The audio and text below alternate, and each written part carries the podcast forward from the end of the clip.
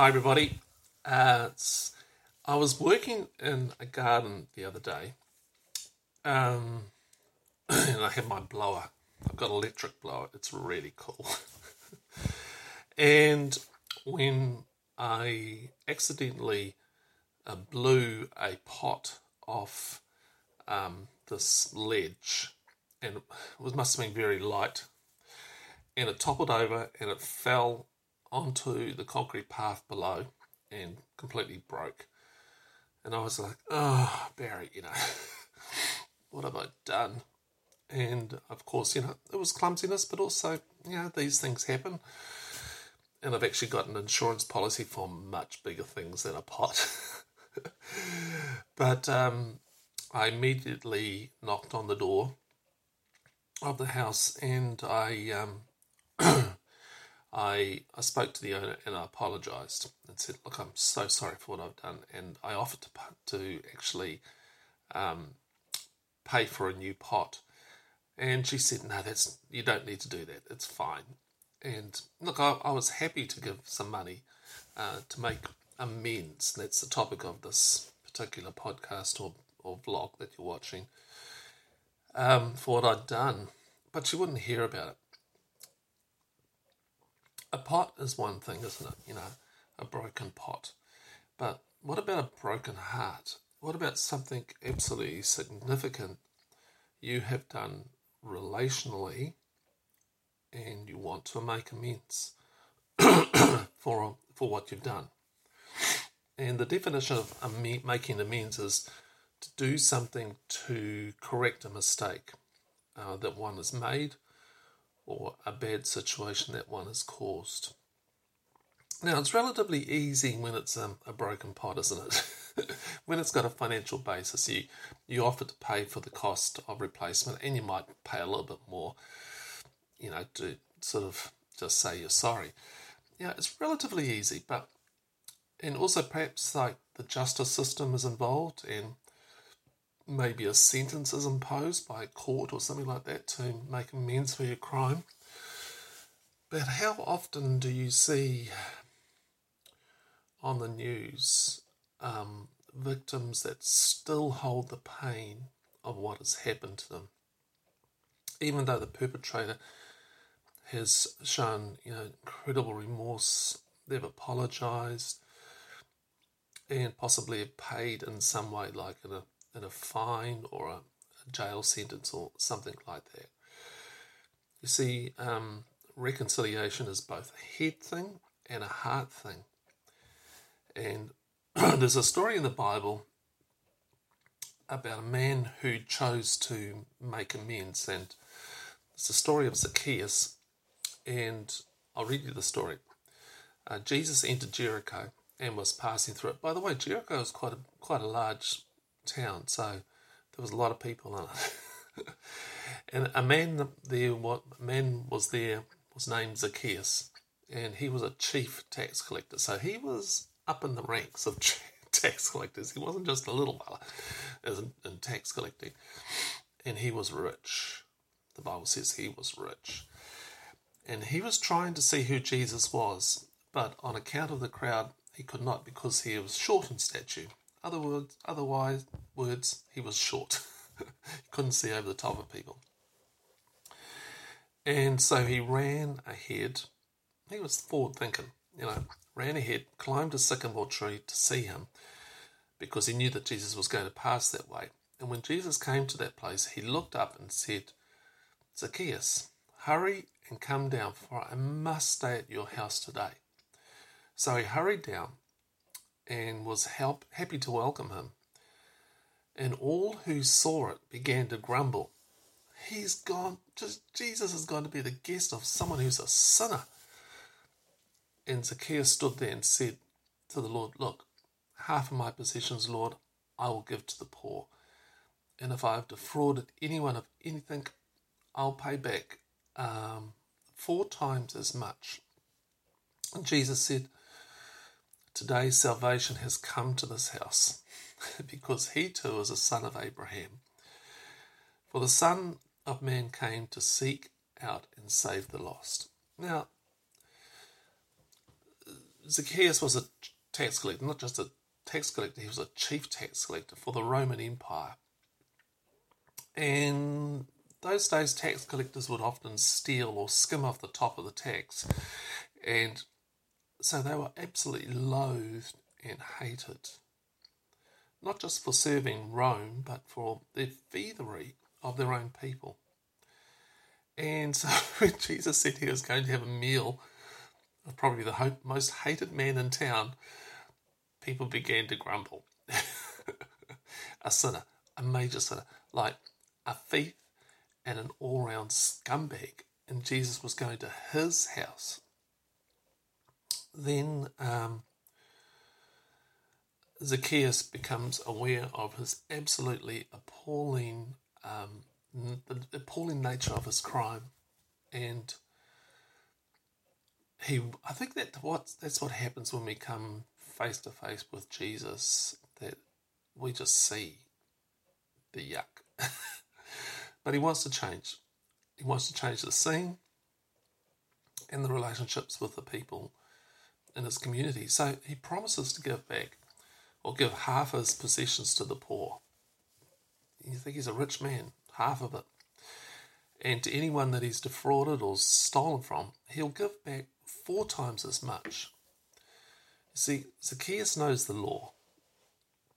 In Exodus 22, verse 1, it says, Whoever steals an ox or a sheep and slaughters it or sells it must pay back five head of cattle for the ox and four for the sheep. So, if you steal a sheep, you've got to pay back four. That's a huge penalty, isn't it? Zacchaeus, he, he has stolen and he is willing to pay back uh, four times what he has taken, and also to give the poor half of all he has. Now you can imagine the people in the village would have been shocked by what he was doing. He he wants to make amends with the people. He lives with it. It's not only words, it's shekels in the purse. The debt is paid and everyone is happy. Actually, we don't know the rest of the story. Perhaps some still held a grudge and were bitter and unforgiving. You see, it's one thing to follow the rules and be prescriptive in our compliance, but does it actually touch the heart of the person that's the victim? I think the story of the prodigal son it just has so many beautiful insights about repentance, reconciliation, hope. And we also find some um, insights about how to make amends. This is the story, you probably heard it, but is, I'll read the story again. Jesus continued, There was a man who had two sons. The younger one said to his father, Father, give me my share of my the estate. And so he divided his property between two. Not long after, the younger son got together all he had and set off for a distant country and then squandered his wealth in wild living. After he had spent everything, there was a severe famine in that whole country, and he began to be in need. So he went to feed the pigs. Pigs. For a Jew to feed pigs. Just think about that. That's just the worst thing. He, he longed to fill his stomach with the pods that the pigs were eating, but no one gave him anything.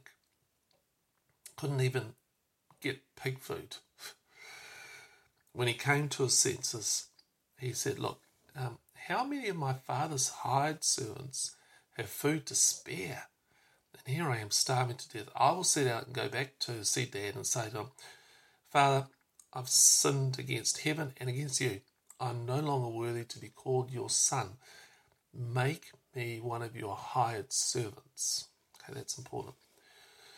So he got up and went to his father. But while he was still a long way off, his father saw him and was filled with compassion. He ran to his son, threw his arms around him, and kissed him. The son said to him, Father, I've sinned against heaven and earth, heaven and against you, and I'm no longer worthy to be called your son. But the father said to his servants, and actually, if you look into the translation, the father said to his slaves, Quick, bring the best robe and put it on him. Put a ring on his finger and sandals on his feet. Bring the fattened calf and kill it. and let's have a feast and celebrate. For the son of mine, he was dead and is alive again. He was lost and is found. So they began to celebrate.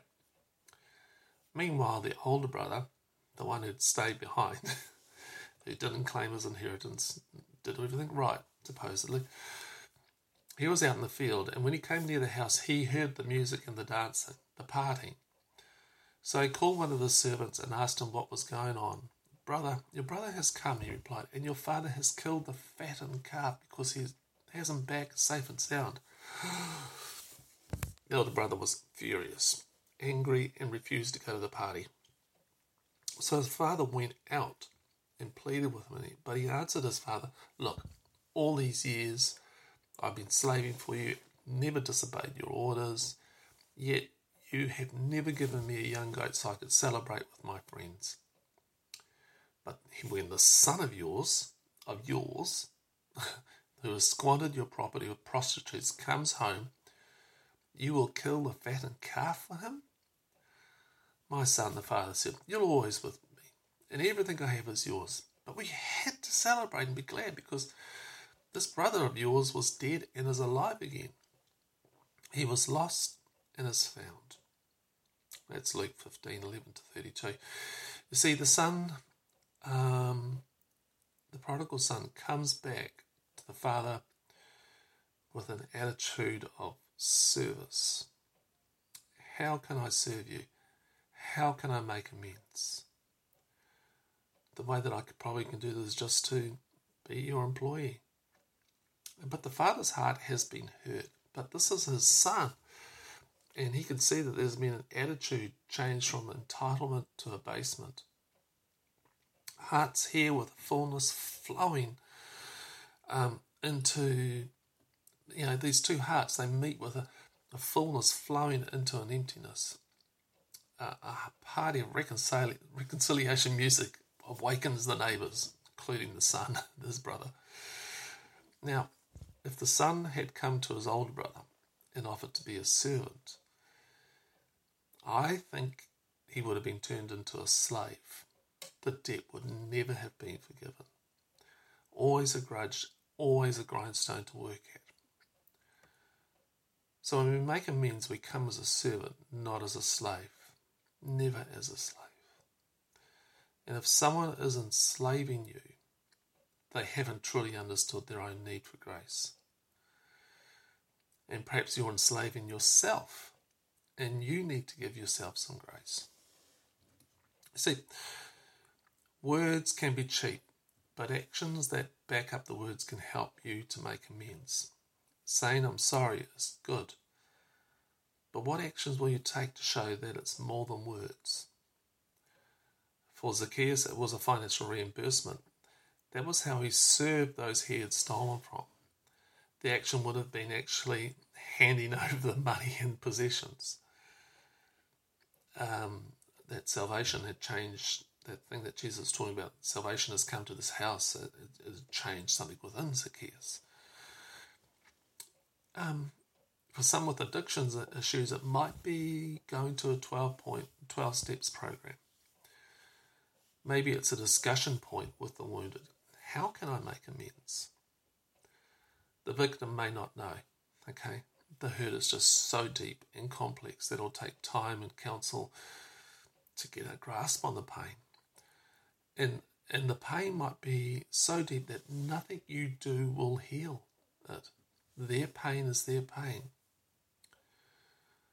Pain is complex. It bounces off other other situations in our life and all becomes a big pussy mess. But there is one who knows uh, the depth of every hurt experienced by humanity um, the prophet Isaiah speaks about Jesus as the suffering servant. Surely he took up our pain and bore our suffering. Isaiah 53, verse 4. And today, as I um, do this um, podcast or vlog, it's actually Good Friday, uh, 2022.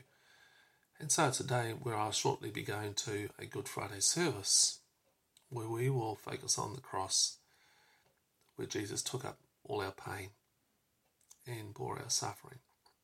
See, I have someone who I can go to is who is in the business of mending. he amends my heart, and he can also amend yours. Look, we can never ever fully amend the hurts of those we have harmed. We would like to, but they have free choice over whether to accept our gifts of love or not. Perhaps the pain they experience is, is echoed from previous hurts, and now it's just one big giant mess of hurt. See, only the Christ knows all, can forgive all, and heal all. Here's some quotes to consider. So, Thomas Aquinas taught that the corruption of the best is the worst. So the Bible is capable of great good, but all we understand it at our own stage of emotional and spiritual development. If you are still a black and white, rigid thinker who needs certitude and control at every step, the Trinity will feel out of reach. Grace shows up when logic breaks down. Love that line. So you won't go very far. No matter what passage is given you, you will interpret in a stingy, vengeful, vengeful, controlling way because that's the way you do life. Richard Rohr.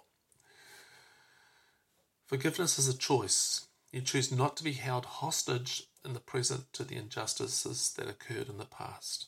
Shirley Glass. Forgiveness is not a single event, but a gradual process of increasing compassion and reducing resentment. Shirley Glass. Forgiveness requires an, a, a most unnatural decision to demand that the offender experience no punitive consequence for wrongdoing. Larry Crabb. Be honest with people for their sake, not just your own, and remember, their response to you remains their responsibility. David Riddell. Final quote Chronic remorse, as all moralists agreed, is a most undesirable sentiment. If you have behaved, behaved badly, repent. Make amend, make what amends you can, and address yourself to the task of behaving better next time. On no account brood over your wrongdoing. Rolling in the muck is not best, the best way of getting clean. Aldous Huxley, I love that line.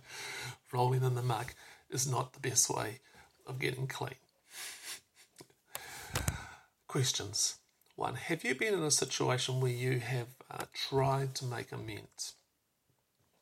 What helped? 2. What's it like when someone comes to you and wants to make amends with you? Number 3. Some things can't be mended easily. How does one heal and restore a wounded heart? Hey, um, thank you for watching or for listening, and I just want to I just hope that this helps you with and when you need to make amends or when someone's making amends to you that um, this one might soothe the way as such. And um, I look forward to next week. And, and, just a big thank you to those people who support turning the page um, for only a few dollars in the kitty house you put petrol in the car and a bit of food on the table. Um, if you'd like to do be part of my support team turningthepage.co.nz forward slash support, and you can find lots of ways to do it there. Okay, until next week, bye.